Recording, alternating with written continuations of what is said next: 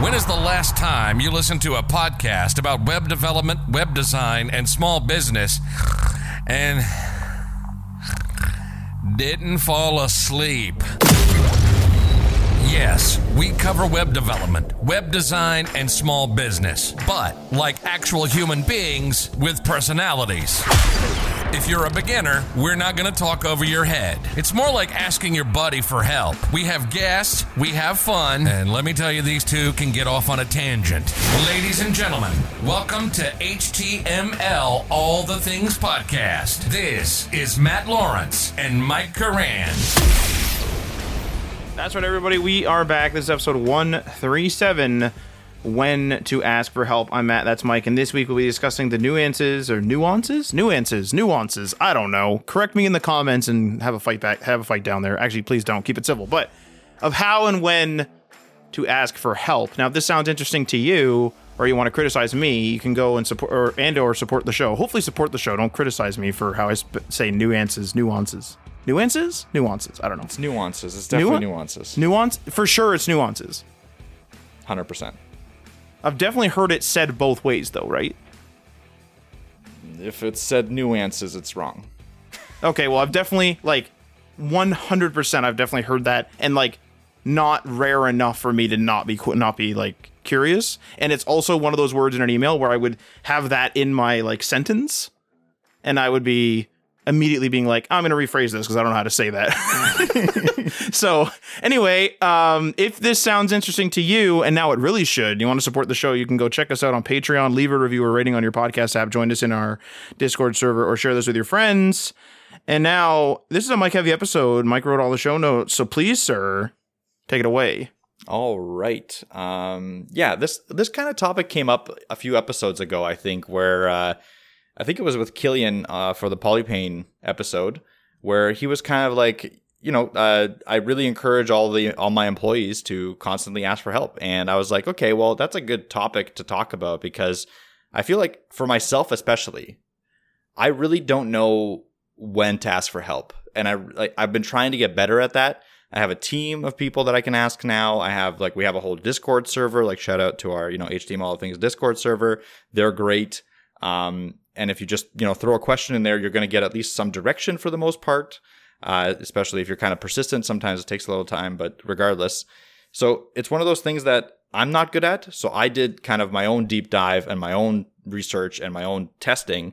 And I'm going to kind of share that with everyone else right now. So from what I understand, there's obviously no silver bullet for every problem that arises and you know how to ask it and when to ask it. There's no like i can't tell you like okay if you're stuck on this for three seconds or four seconds then move on to this and if you're stuck on that then ask the question. It's not going to work the same for everyone and it's not going to work for the same for every team. Some teams out there are very open and you know they're sitting in a room together and they're constantly talking and no one cares and you're just constantly firing questions back and forth and that's good. Like if you have that kind of team and you work great together that's great. But some teams really rely on deep work. Some teams really rely on schedules. So in those kind of scenarios it's a little bit difficult to kind of follow a standard pattern of like okay if i'm stuck on this for five minutes i'm going to go bother that guy every five minutes and make sure that he's you know i'm, I'm getting my questions answered. So you're going to have to kind of judge for yourself based on your team. But I'm going to give you kind of like an overview of what I consider to be uh, something that could potentially benefit you and your team for when to ask for questions. Um, I'm also in the next segment after when to ask, I'm also going to talk about how to ask and some tools that can help you when you're asking questions as well. So, when you're first starting out in a career, right? So, it's going to be very different for every single point in your career when and how you're going to be asking the questions. But when you're first starting out, it's important to learn something for yourself, obviously, but you're also in this position where like you don't have a base usually. You don't have a good set of skill, a, a good set of skills for finding answers to questions. And if you just go blindly into, you know, the sea of answers, you might start picking up some bad habits. I know for myself, I've definitely picked up a few bad habits here and there where I've kind of, I kind of like to grind too much on a, on a problem. And I, and I sometimes reach for too simple of a solution or too, too complicated of a solution just to get past it. Whereas if I would just ask for help and direction, I could have gotten somewhere a lot more um, efficient and a lot more standard rather than going through like three different loopholes to get there. Uh, so that's why I kind of bringing this up because when you're starting out, it's actually more important for you to ask questions than, let's say, you're in the intermediate developer, senior developer kind of range. So, in my opinion, and uh, other people's opinion from what I've read, if you're stuck on a problem in that five to 10 minute range, you've done a quick Google search, you know, you've uh, checked your own notes, you've checked the, the company's, the company's FAQ or something like that for problems, uh, the knowledge base and the knowledge base of maybe the framework that you're working on, like just a quick check of all those, and there's nothing obvious that stands out to you. I think in the, again, in that five to 10 minute range when you're just starting out is perfectly fine for you to start reaching out. And I said before, every team is different, and you don't want to. Obviously, you're not going to be reaching out every five to ten minutes. You're not going to get stuck, most likely. Every everything that you do is not going to get you stuck. But if you're asking a question every once in a while and you're stuck on something for five ten minutes, I think that's perfectly perfectly uh, reasonable. And I think a team should be happy to help you because a lot of the times, like you'll have a mentor, you'll ask them a lot. You'll have a um, you know your coworkers your team you can ask them and what that allows you to do as well is when you're asking them and going th- that back and forth you're going to get some good information about how they find answers to questions because as much as we want to say that we know everything if you're like an intermediate developer or whatever we don't obviously we don't and sometimes a junior developer or someone just starting out will ask us a question and the first instinct that i have is like okay i don't know the answer to that question but i, I can find it out like if it's a question about some sort of Vue.js uh, property, right? Like some sort of way to bind bind variables in Vue.js. I don't know. Maybe I won't won't know that off the top of my head, and I'll go through the process of finding out. And the great thing is, is if I'm answering that question for a junior developer, I can be like, hey, let's let's take a look at this together, and I'll show them the process of, how I get to that answer. And that process is the, way more important than the actual answer that you get at the end of it. So when you're just starting out, it's important to not only obviously understand the answers that you're given and know the questions to ask, but also be very diligent in figuring out the process with which the person got to the answer. Obviously, sometimes it's going to be like an immediate, you know, I know that answer to that question, but you can kind of probe even uh, and I'll talk about this a little bit a little bit more. You can probe a little bit and be like, "How did you know that answer?" And they'll tell you, "Okay, well, I you know back in the day I did this. I asked someone else or something like that." And maybe sometimes that that won't help, but a lot of the time they'll tell you the kind of process that they got to that answer, and that's the more important thing to learn when you're at the starting stage. So also, um, asking questions at an early stage allows you to get some insight into how uh, the company's code structure works as well because the more a person kind of looks over your shoulder and looks at your code and sees what they're what you're doing, the more chances they have at correcting you and putting you on the right path to their company's policies, the company, the structure, and get you get you on the right path for like the right fundamentals for that company's code base, right? So that's another positive about asking questions early on because you get to build kind of more relationships with the with your team. You get to build better principles, better practices as you're wor- working, and uh, you. It's not. A lot of the time, it can feel awkward to ask questions because you're like, well, you know, no one else is asking questions, or I, I don't want to feel like an idiot or something like that. But really, the people that are involved and really wanting to complete a task are the people that are going to be asking more questions. And the people that are silent and are slowly kind of grinding through the task are less likely to come up, come up with the correct answer a lot of the times. They might get there at some point, uh, but it might be like some backwards way, and then they'll pull put in their pull request, and you know a senior developer review it and be like, "Well, why did you do it this way?" and you, why didn't you follow our practices? Whereas if you asked that question early on, they could have pointed you in the right direction.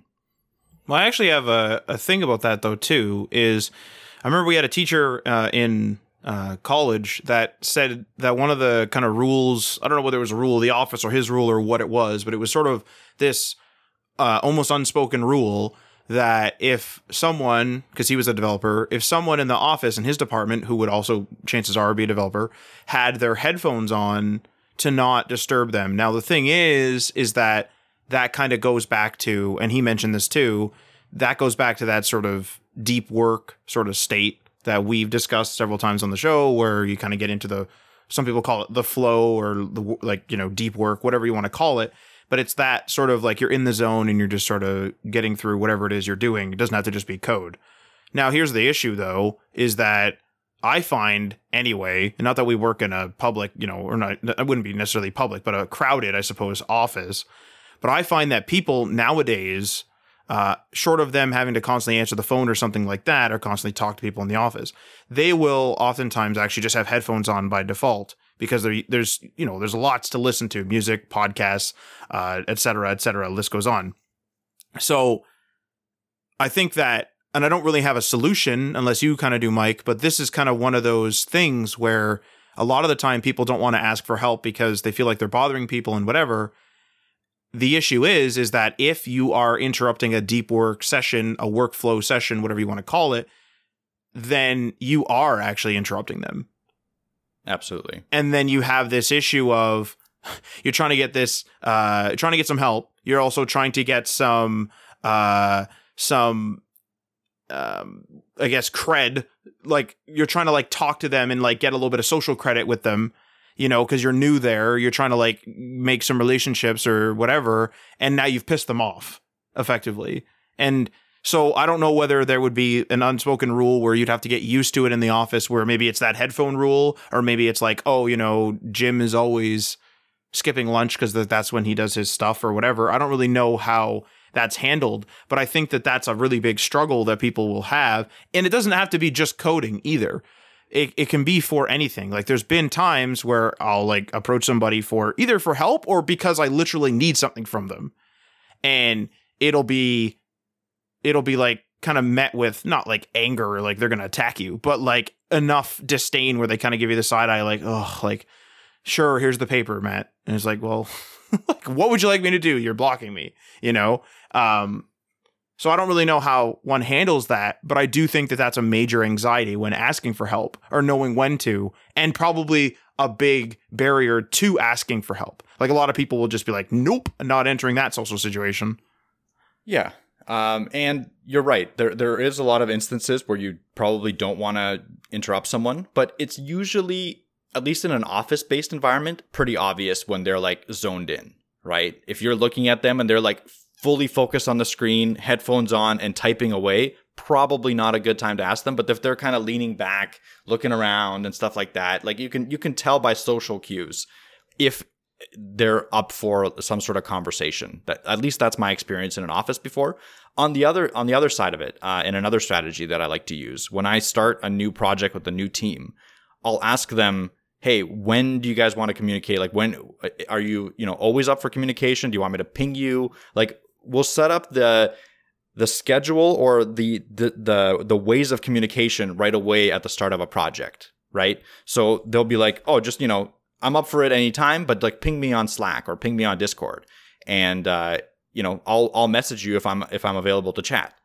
And I do the same thing with my developers. I'm like, "Hey, always reach out at any time on Skype or whatever, and I'll let you know if if I'm available at that very moment. And if not, then I'll give you like another time where I am available. And if I'm in a deep work section, session, I'll just tell them, hey, I'm just working right now. I'll, I'll contact them later. So I think using the chat platform, if you're not sure, gives the other developer an opportunity to stay deep focused and kind of, uh, you know, not interrupt them the same way that if you were to go up to their desk, tap them on their shoulder for them to turn around, because that usually kind of takes them out of it, right?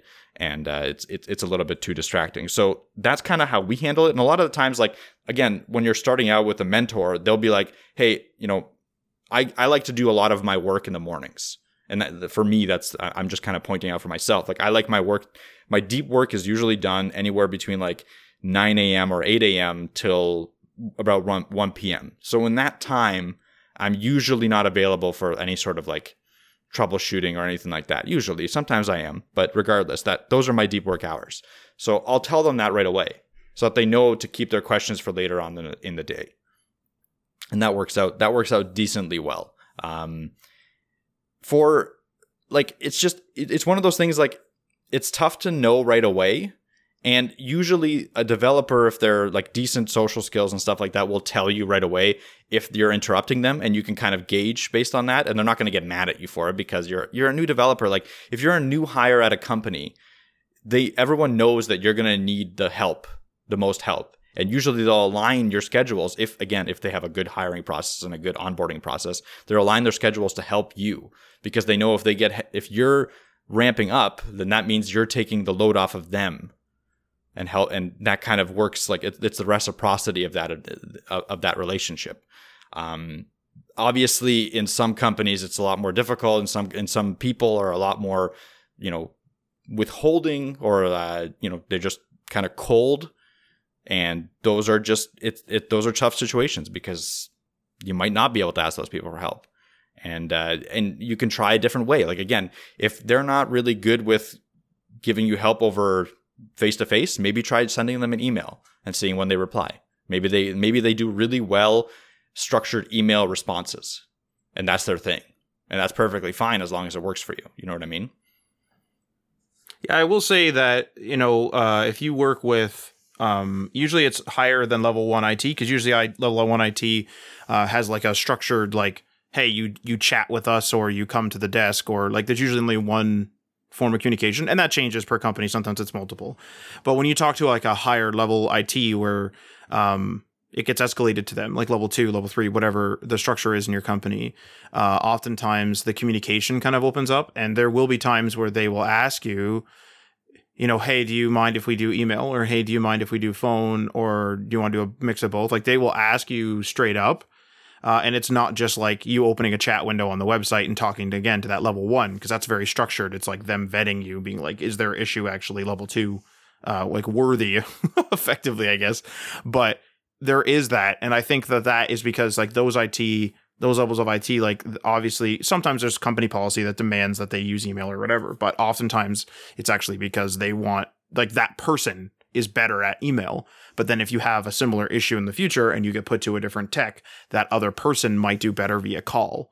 And I've actually had it where I'm like, hey, I'm available for a call at this time, uh, or email me, and they just never even acknowledge the phone number because clearly they just don't they don't want that. They just want to do with the email. So like, I mean, that's fine, like whatever. It's tweets their own. But that's one thing. I also want to bring up one other thing as well, actually, and and like Mike and I have been experiencing this, and, and other people experiencing this too outside of outside of tech as well. And and and it's it's a weird. I don't know whether it's a new phenomenon, an old phenomenon. Uh, I don't know. I don't have the numbers in front of me, but there's this weird thing that I'm noticing more now, which is why I'm mentioning it now. Whether it's always been there, I don't know. Where communication has just sort of broken down uh, to the point where stuff isn't read, stuff isn't acknowledged, stuff that's obviously right in front of somebody isn't answered properly. And I don't want to like get into, you know, specific situations with, with every with everyone because this happens, you know, several times a day at this point. But it, it's something as simple as you send an email to like if I sent an email to Mike, that's a prime example. I sent an email to Mike and he was trying to uh, I don't know, repair a hard drive. I don't know. And I, and I tell him like, hey, uh, you know, go into the command prompt in Windows with the hard drive plugged in via external drive and via external enclosure and run this command. And he spends all day, like he reads the email. He says, yeah, thanks, Matt, but he doesn't actually read it. He spends all day trying to figure out how to repair this hard drive in the command prompt. Doesn't can't figure it out for whatever reason. And then he contacts me and says like I can't get this to work. And I'm like, did you then like you know via phone call or via that email? It'll be like, hey, well, did you do this? Excuse me, did you do this? And he's like, well, I didn't read that.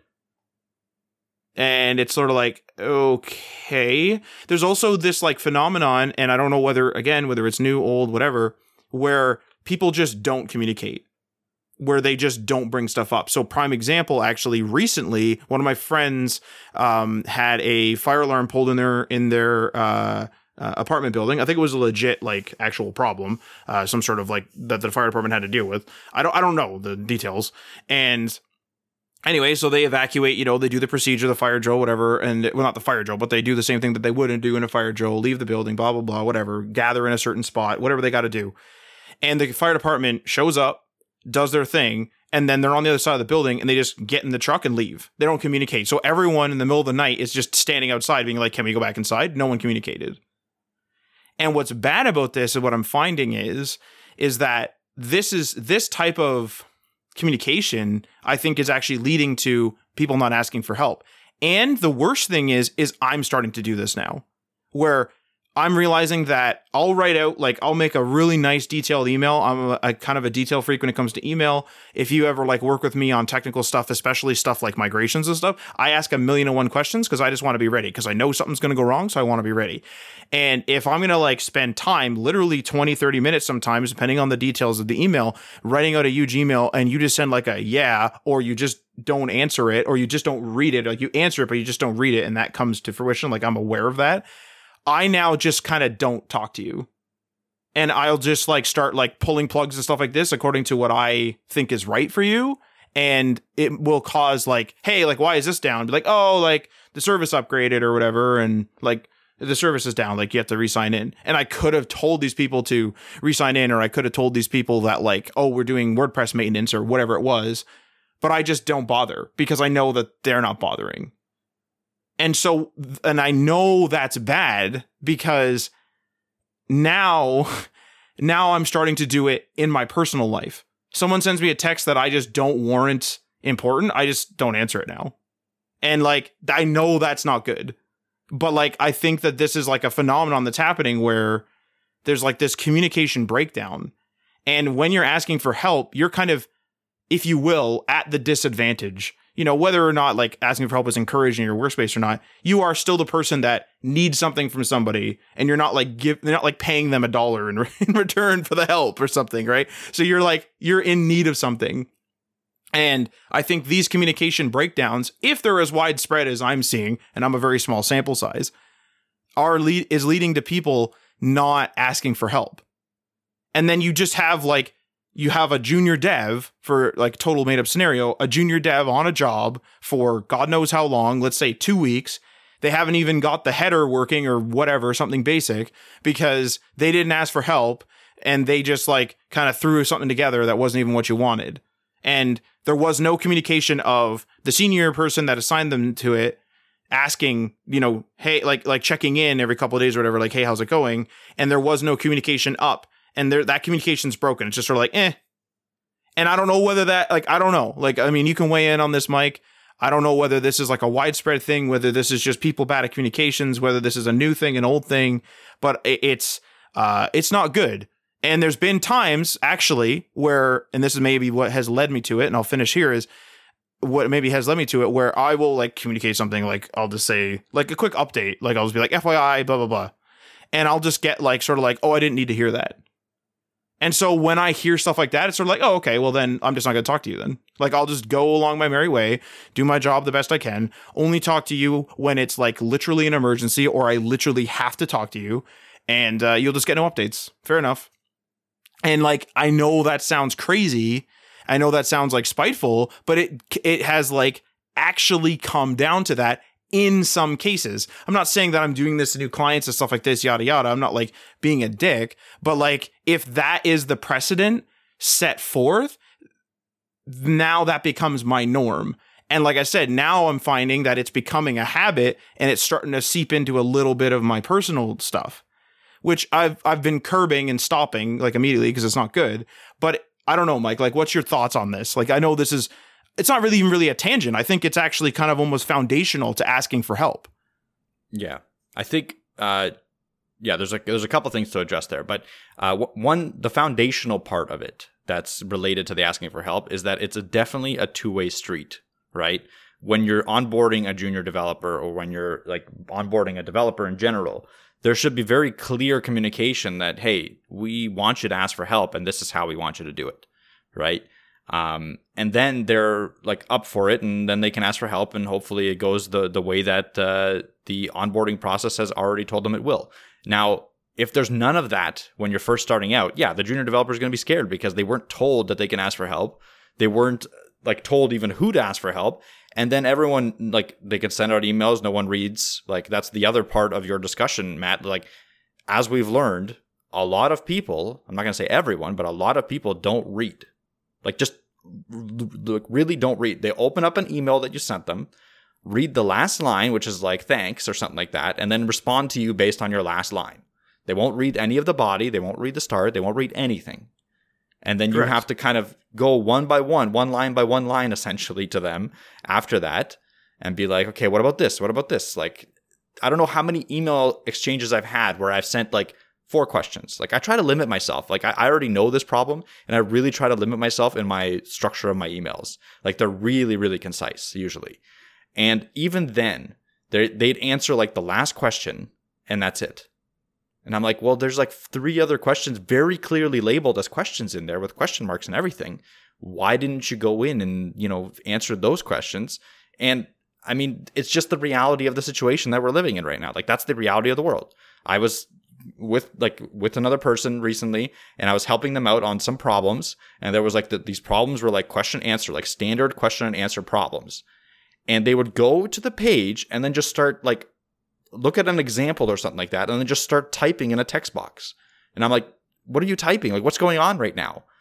And they just started typing and i'm like what's the question? Like what what are you like what are you answering? They're like i don't know. I'm just like looking at this example and i'm writing. Like they're just they're blasting off based on just one little bit on the page when there's like four or five different questions that they have to be answered like it makes it's literally like I don't know what was happening. I, I didn't know what was happening at, at the time. I was like, oh, is, is this how like assignments are done now at school, or is like, like is this how assignments are done in like courses at this point? Like, is this? I don't know. It was it was crazy, but like you you've got to slow down. Like I feel like as a developer, sometimes we're just trying to go too fast. Like we're trying to learn too much, we're going too fast, and therefore we have these techniques of like only reading a little bit here and there and then trying something out. Like even we've even preached and being like, "Hey, you got to just start coding, coding, coding. You can't read." But really like that doesn't mean you can't read everything.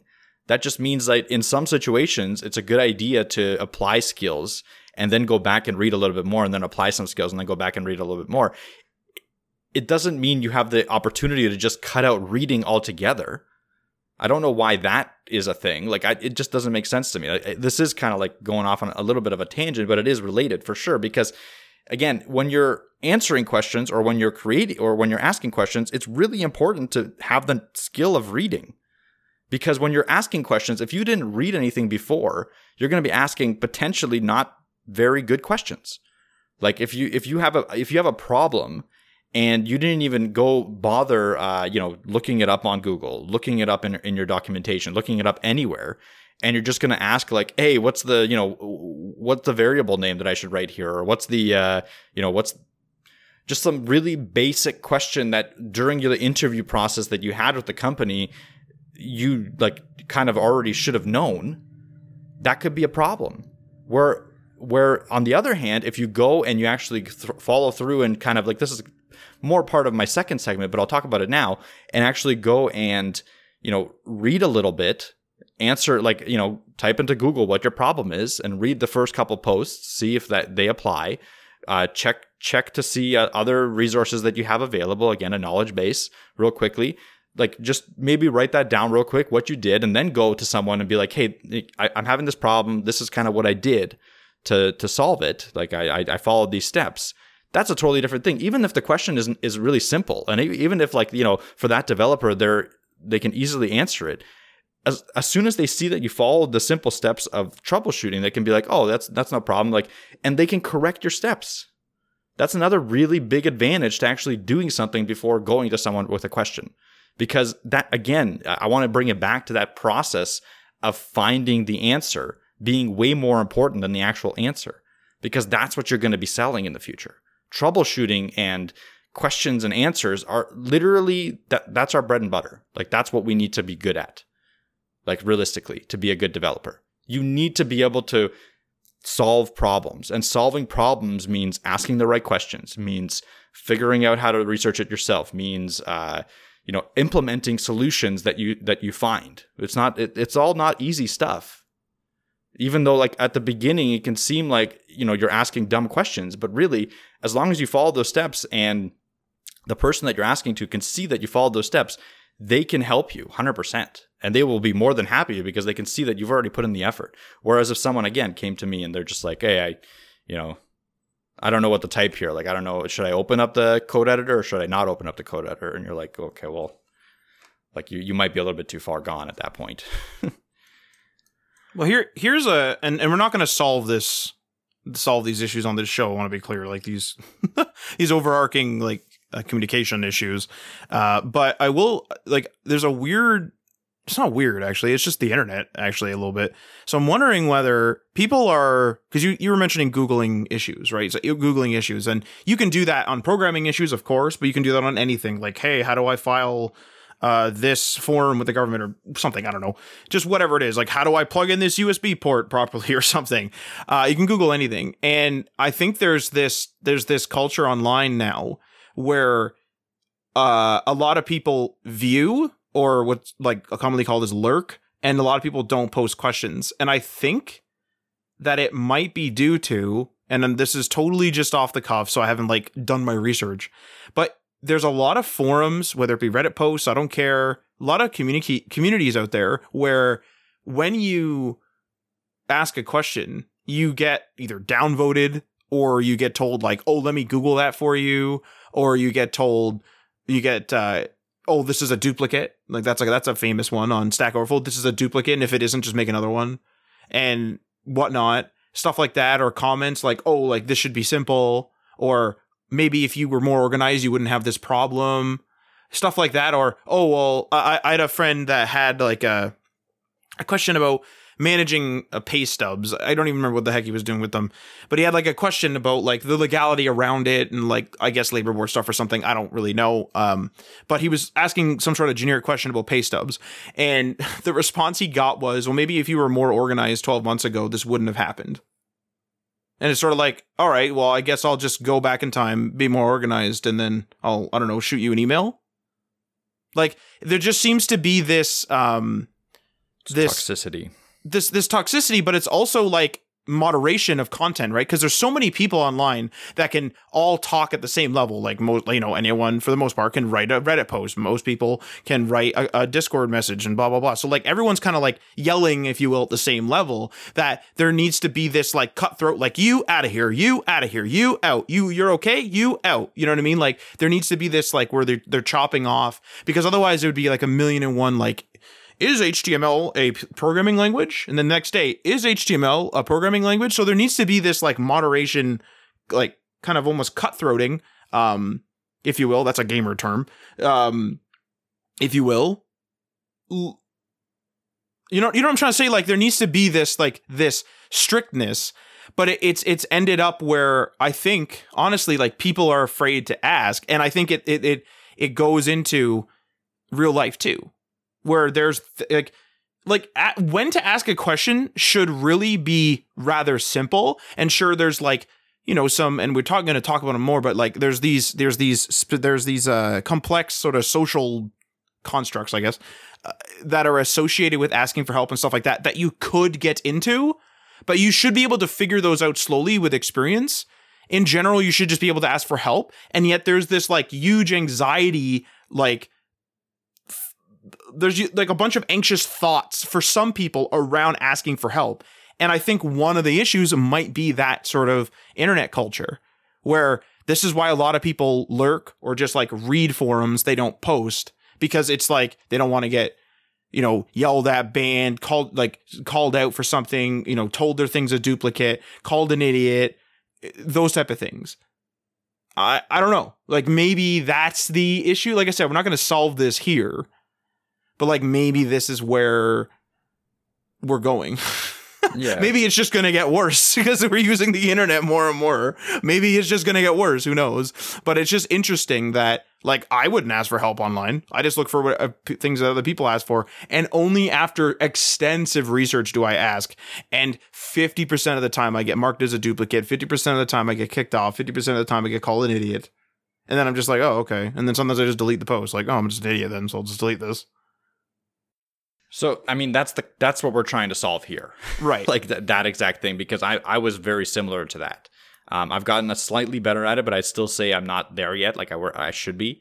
I should be asking uh, better questions.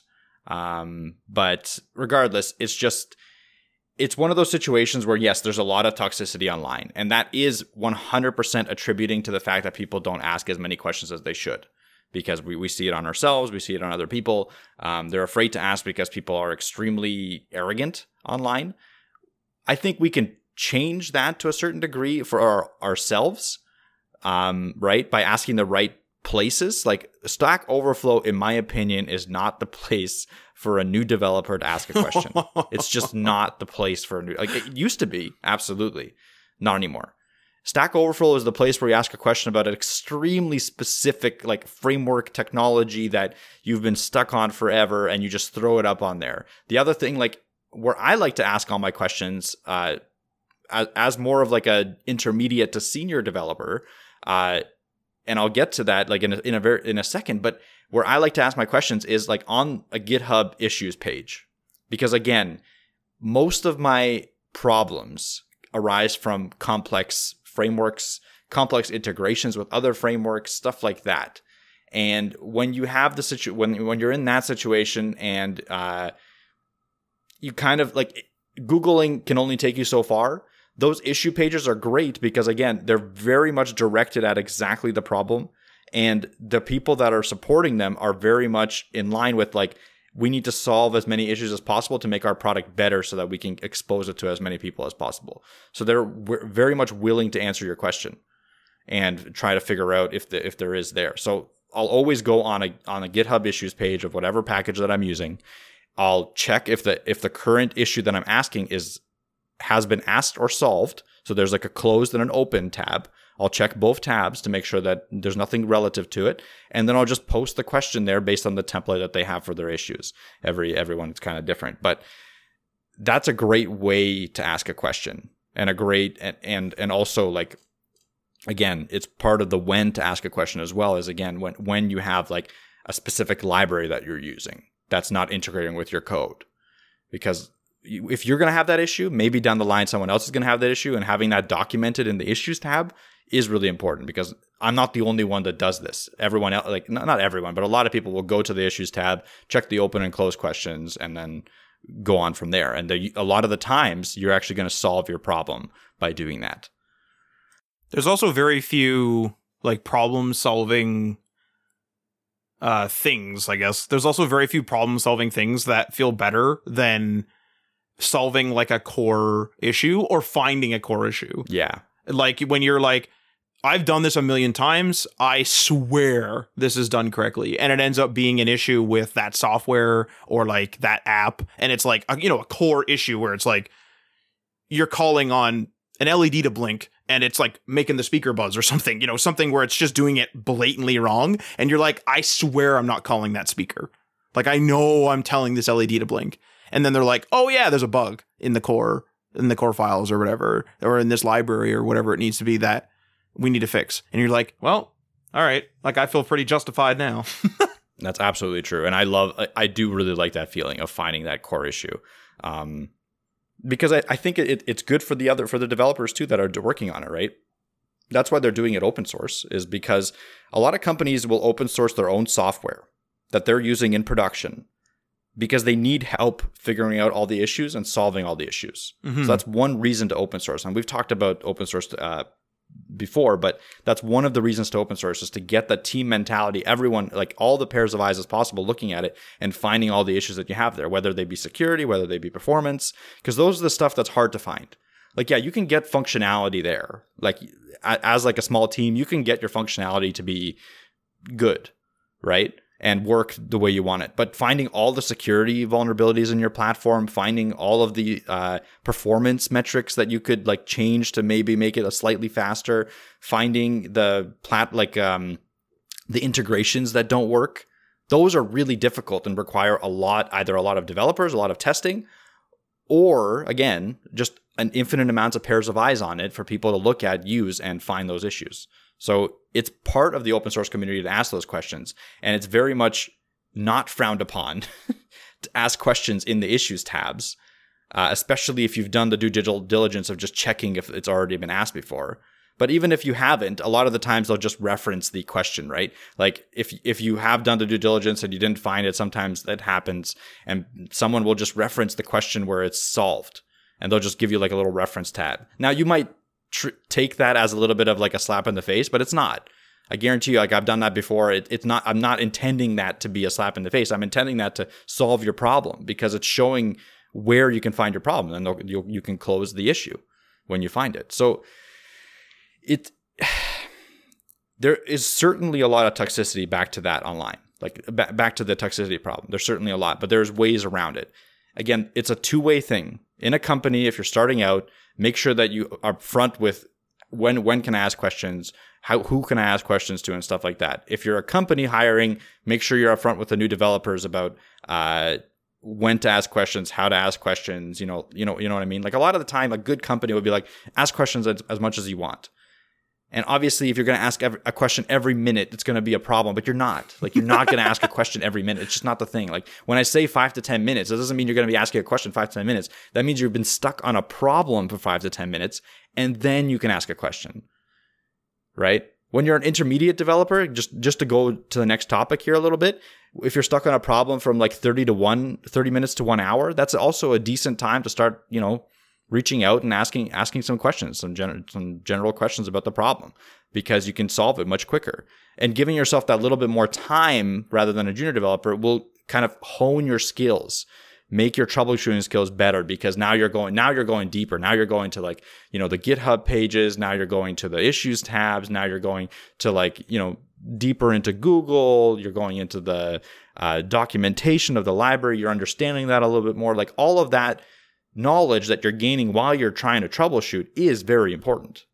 So it's important to sometimes take some time and actually troubleshoot and not not immediately reach out.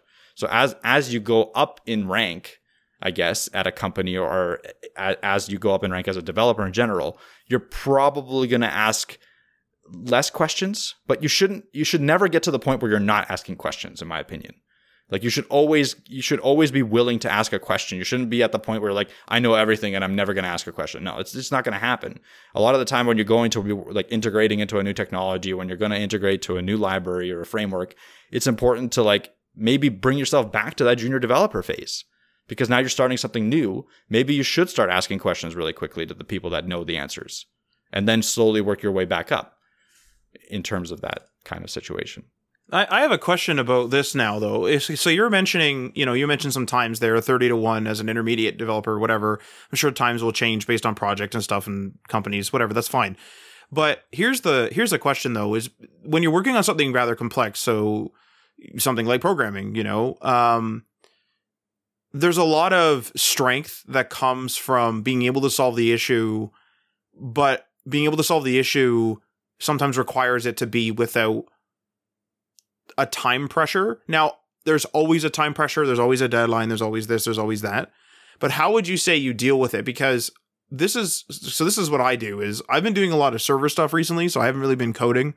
And what I do is if I have an issue, I just go like, okay, here we go. And then I just like stay up, which is probably not good, but I just like stay up until it's done. Sometimes to like seven in the damn morning.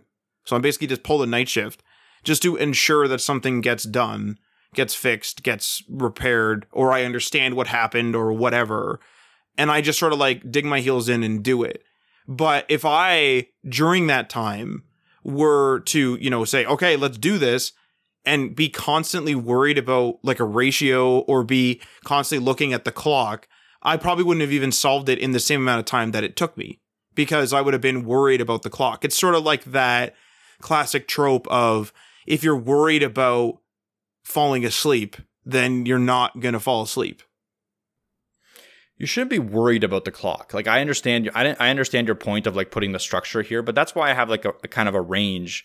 Mm-hmm. And again, you don't know because if you were maybe under that at like you know hour long time frame, let's say, and you were a little bit worried about the clock, and after an hour you weren't able to progress in your thing, and you were asked a question, it doesn't mean you stop trying to look for the answer. You just, you know, you go to the right place, ask the question, then continue looking, and then wait for an answer to come in. Mm-hmm. Maybe an answer will come in, maybe not. Maybe you have to go to a different place to ask a question. That's also part of the part of the deal. But maybe an answer will come in while you're looking for it. And you can and you can reference it. And because you've already invested so much time in looking for the answer, when someone answers you, you have a much better idea of what they're talking about. Like if you ask right away, like to, to put it back to like the, you know, uh, initial, like right away ask, sometimes the answer will make no sense to you because you haven't looked at it long enough. Right. But that combination of you looking for it and you asking the question that will be the perfect combination for potentially having that problem solved as quickly as possible. And like you like for us, Matt, we're in the situation where we're kind of working on our own. Like you can ask me technically, I can ask you technically, but we're kind of working on two different sets of knowledge knowledge and skills so it's not going to help too much. Um, but if you're in a team environment and if you have deadlines like you were mentioning it's different and you do have to kind of worry about that a little bit at least. Because if you're stuck on a on a problem for hours and hours and hours yes it, it might be good for you to like get through it on your own and all that but really that's company time unfortunately and you really do need to optimize as much as possible. And asking a question again does not stop the clock. Does not mean like you ask a question and then you just like sit there and wait for the answer. Like you're not just like a, a robot. No, like you just continue to look, but part of your troubleshooting is asking that question. That's yeah, you're asking you Google the it. question too. Like, yeah. I mean, like you're effectively asking Google, whether you ask a colleague, ask Google, whatever. Like, it's still it's still a part of it. And another thing too, I find is because you're and this doesn't always happen depends on situation but because you're so deep in that one issue usually it's like a roadblock issue or like a dam. And then like once you break that like break through where you're like oh that's how you set this to an integer or something then like the dam breaks and now you rip through like the whole whatever it is you're assigned to in like a third of the time because you've been in that issue for so long that you've effectively thought of the whole thing even if it's in the back of your mind you've effectively thought of that whole thing so much but it was just that one block. And now that you've been in it for so long you're able to just rip through it after that. Yep. Absolutely. And it, it usually is like breaking a dam. You kind of go through it and you quickly go but sometimes and i've had this happen before where it's like issue after issue after issue where all of the issues line up to be like a blocker Mm-hmm. And I mean that happens, and it's it's part of the it's part of the deal, and especially in in this next segment, like this section with the senior developer part, when you're a senior developer, that's more likely to happen because now you're in this scenario where there's not a ton of people that can answer your questions. Because usually, what a senior developer does is he they guide the entire tech stack and the architecture of the project to to something that will solve the problem.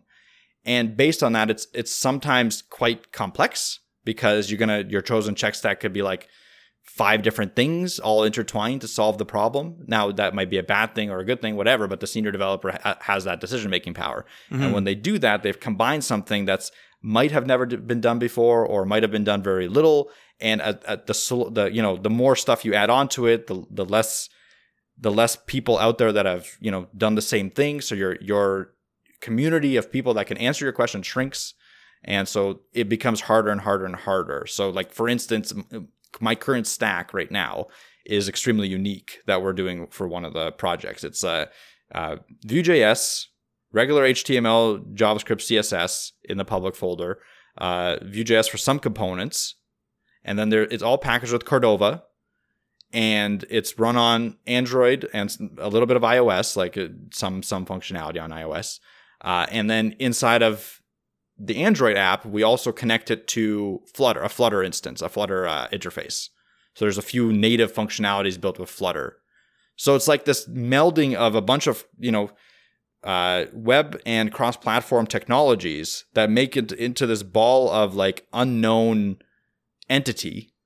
And therefore, if there's a problem with the integration part of that, the, the senior developer usually is on their own. Now, what they can do to kind of alleviate that and what they can do to bring the team together is using their skills, separate the problem out a little bit into different tasks, right? If the problem is severe, separate it out and set their team on troubleshooting each little thing in that task, right? Each little issue issue.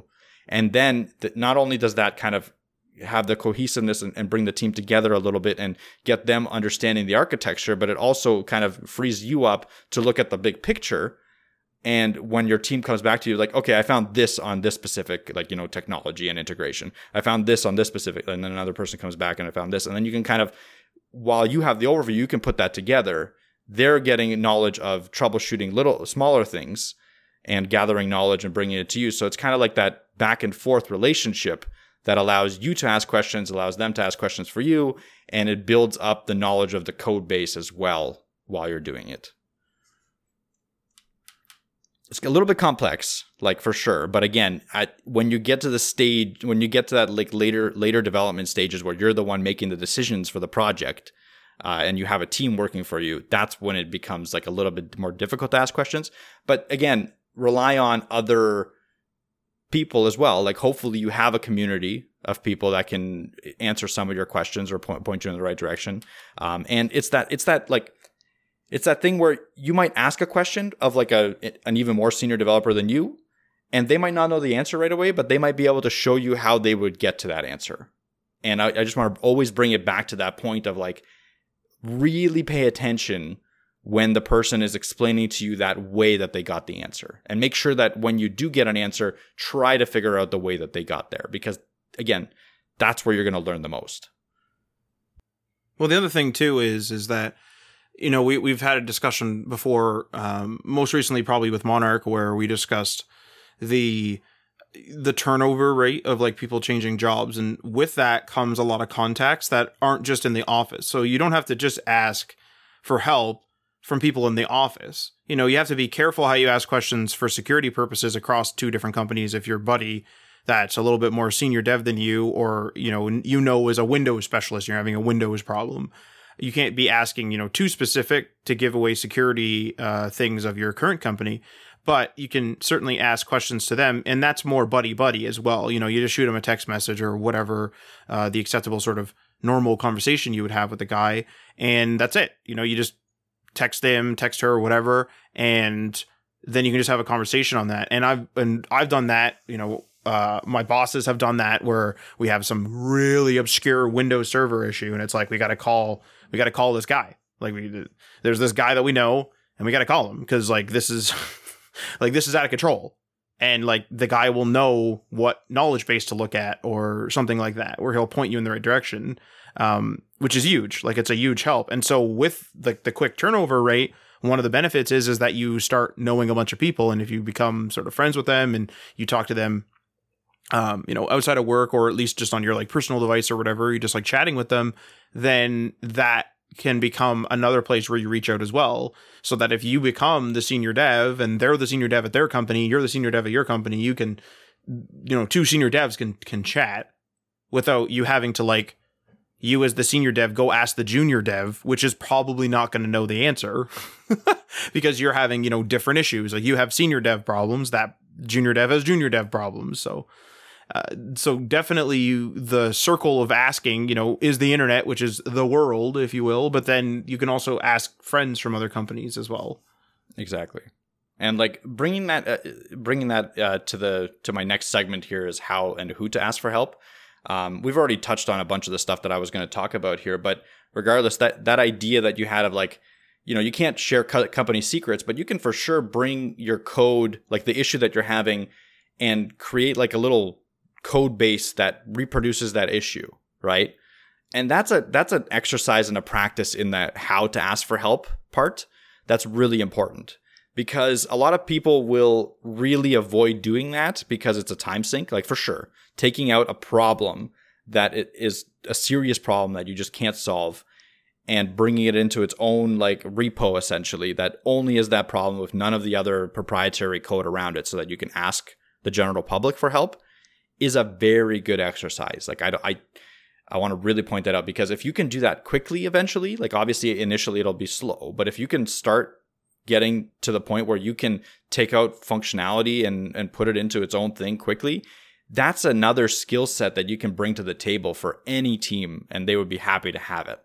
That's a really important one. And that's again, yes, you can ask another developer, another senior developer, another junior, whatever. Like you can ask another developer, one of your friends with that kind of technique. But it's also really important for asking questions in like the GitHub issues section, right? Because a lot of the time they'll require you to put code that reproduces the issue. And they don't want your whole project. They want just the code that reproduces the issue. And sometimes it is a time investment, absolutely, but it's usually a worthwhile one if you're stuck. And not only does it give you the perspective of taking something out and putting it on like on its own thing, it'll actually give you like when you're doing it, some of the times you're actually going to solve the problem as you're doing it because you start ripping stuff out. and you're like, okay, this didn't cause the problem, and you rip this out, and you just this didn't cause the problem, and you put that back in, and you're like, and then you figure out what specifically caused the problem, and maybe that'll give you a different perspective to actually solve it. And if it doesn't, again, you have that opportunity of now posting it as a separate code base onto a form or give it to your colleagues or give it to your friends and have them take a look at it. And that's huge. Like whenever someone comes into our Discord server and asks like a very generic question, like, hey, I don't understand why my variable is not setting when I've I've set it here and it's just being like reset over here. Like and that's literally like the language they use. The first question after that is like, can you share, share some code that can reproduce it? Can you make a code pen Can you just like, you know, put some code that we can copy paste and figure out? You need to show code. And that that is a good exercise and that is a really good technique for asking for help. So the other things that there's a lot of other kind of ways to ask for help. We've talked about a few like the the the strategy of having the process that you've already gone through documented in some way, shape, or form. Like maybe it's in your head, you just went through it, or maybe you just wrote down a couple quick notes like, I looked here, I looked here, I looked here, and using that to approach a developer or one, like one of your team or your mentor and showing them what you did. That's a really important approach because, again, the idea is they can go in and not only give you the answer, but they can also comment on your method of finding the answer. And that's the key that I'm trying to get through everyone's head. That's one, one of the key takeaways for sure. Um, and that's one of them for sure. Uh, and like, I mean, in an ideal world, you'll have to ask follow up questions about how the person finds the answers themselves. Like, it, let's say you ask someone a question and uh, they just give you an answer right away, or they give you an answer, like a one line answer in an email. In an ideal world, they might give you like how they got to that answer, but you might have to follow up and be like, hey, can you just, you know, take me through it? Maybe do like a quick, you know, let, us get on a call or just do a quick write up about how you got to that answer because I, I really want to know. I guarantee you the person that uh, came up with that answer will be happy to show you. They just, in their mind, they just want to get it done as quickly as possible initially so that you can be unblocked. But if you show some initiative showing that you want to learn how they got to that answer, they'll be happy to show you. Um, also, it's important when working in a team, it's important to utilize each other when asking questions. And this kind of provides an opportunity to have that back and forth thing. So even if you're a junior developer, you should be in the process of answering people's questions as well. Like you should that you should be mixed into the scenario where like if if someone were to throw out a question, you should have the opportunity to answer it because answering questions, and I think we all know this, is a really good way to solidify your knowledge and to give you some confidence. And I think it's really important for junior developers to be involved in the answering of questions and not just asking them. And there's also a bunch of tools or a couple tools here that I'm just going to list off that you can use. I think again, if you're asking questions online, jumping on a quick uh, you know zoom call or discord call to share your screen and show the like reproduce the problem that you're having and show your code base and stuff like that is is a really important tool to use right? Again, it's it's back to that code base kind of discussion. Like you, you want to show the code that's causing the error, not just describe the problem. Describing the problem is great, but you need that code to go along with it 100%.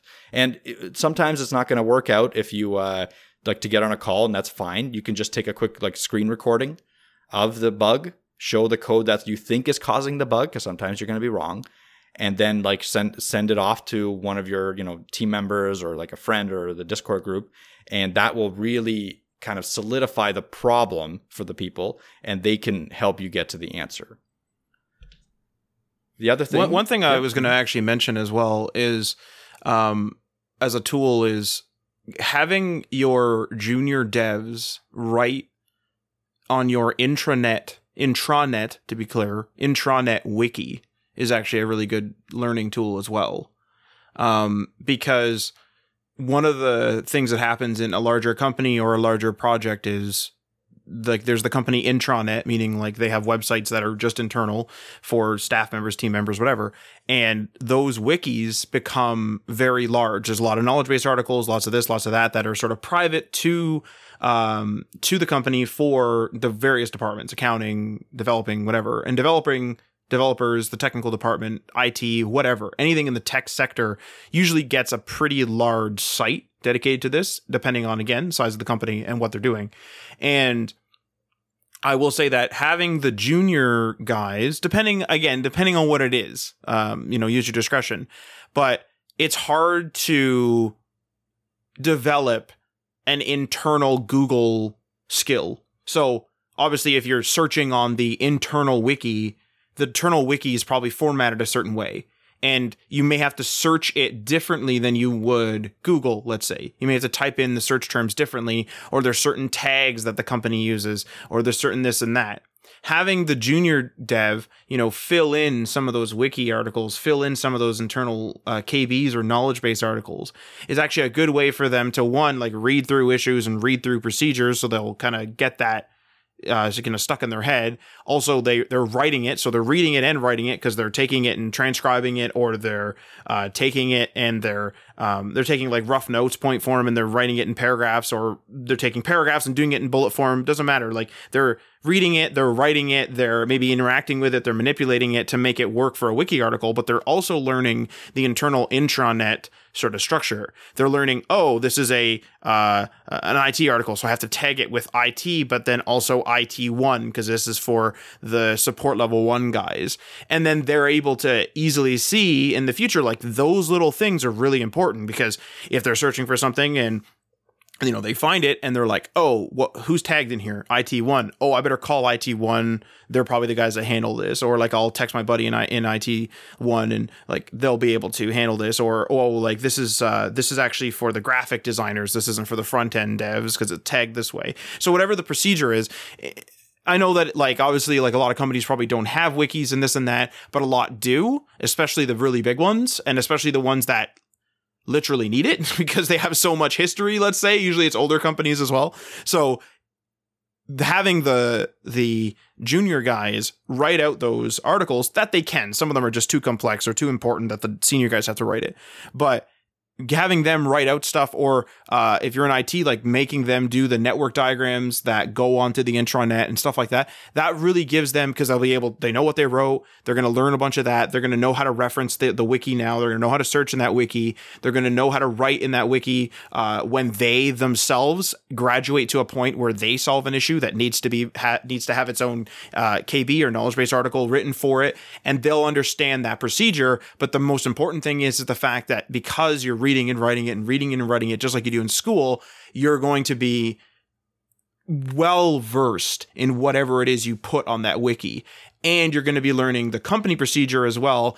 And you're going to be able to answer more of your own questions by asking the wiki for help when the wiki's there. So for example, if you were to write the wiki yourself and you write a bunch of like wiki articles over the years, whatever, and then you have some weird issue with, I don't know, images aren't rendering. I don't know. So you then say, okay, I'm going to go look this up in the wiki. So you go and you look up in the wiki and it's like images aren't rendering and you find like half of your answer approaching another dev saying, Hey, you know, I looked on the wiki, I found this, but like I'm still having this issue and I'm not really sure. Like that shows that and like Mike's already touched on this a bit here too is like that shows that you've that you've put your time in. And it also allows them to like maybe quickly scan that article and be like yeah you know what? There is something either a missing from that kb article that needs to be fixed or added or it allows them to say like yeah okay this this junior guy did do his work. He did check into it. He knows you know he did you know he checked google. He checked the the intranet site. He checked everything. Okay now i'll help he didn't just like say like, "Hey, I don't know what I'm doing." Absolutely, and I, I think that's a really good onboarding practice. Like one of the first, you know, tasks for a junior developer should be doing something in the intranet docs, right?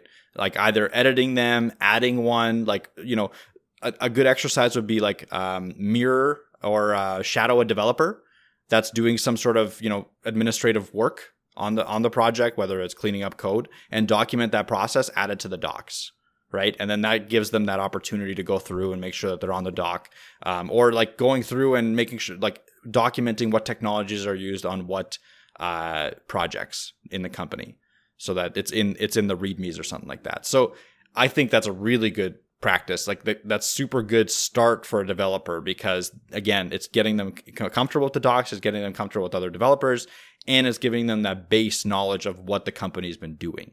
So it's like a win-win-win for everyone. Super boring though.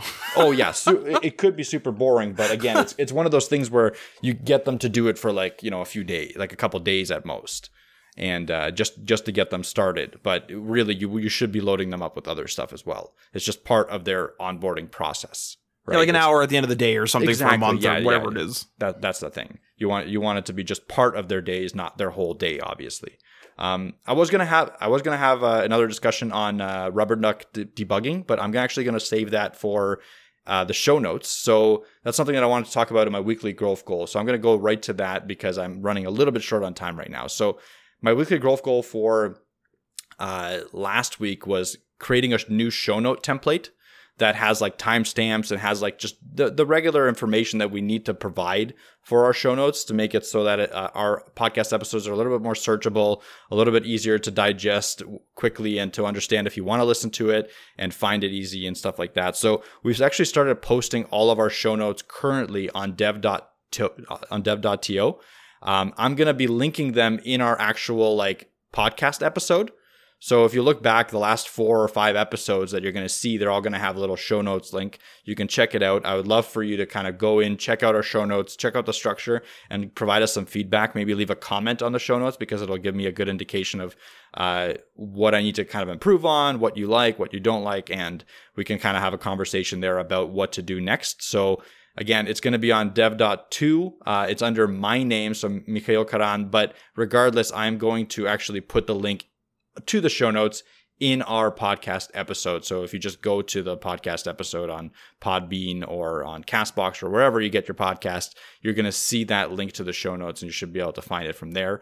In the future, I want to say that these show notes and this template that we're building, it's still like kind of actively being uh, uh, adjusted is going to be present on our website, the htmlthings.com website, which is currently being built out.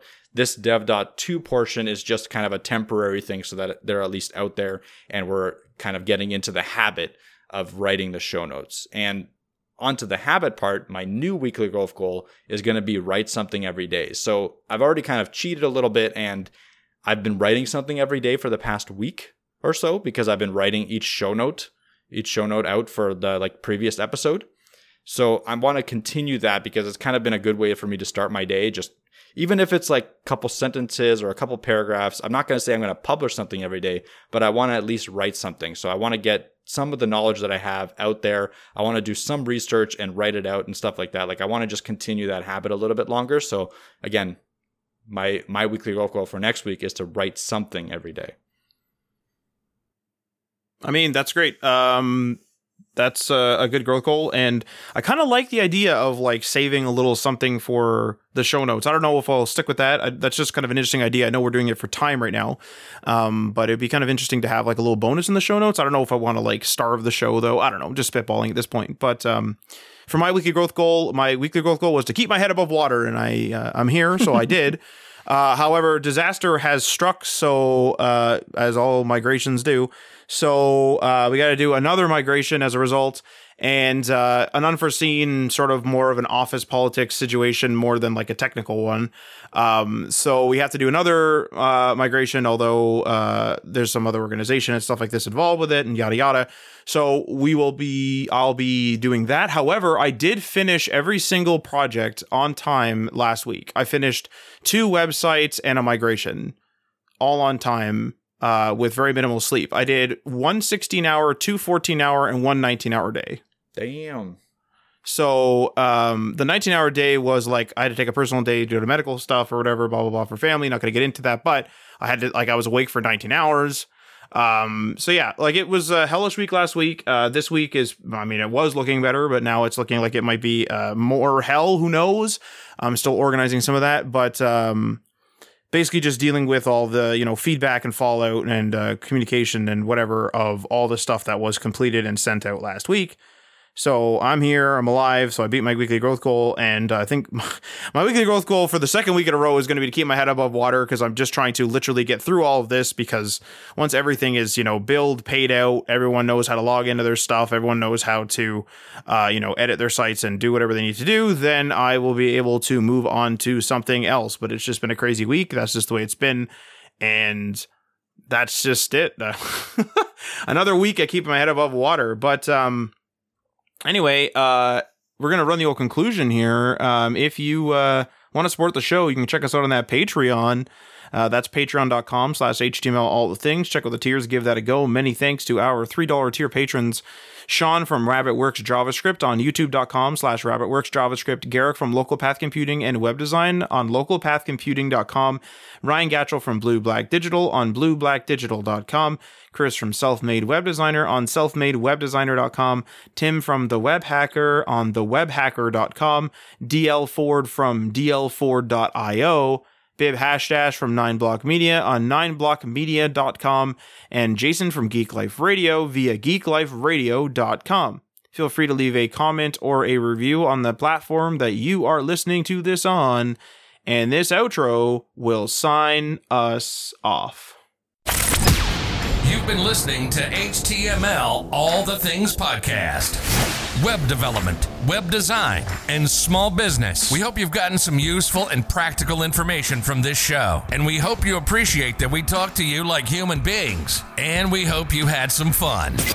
We'll be back soon. But in the meantime, hit us up on social media on Facebook, Instagram, and Patreon at HTML All the Things. And on Twitter at HTML Everything. Until next time, this is HTML All the Things signing off.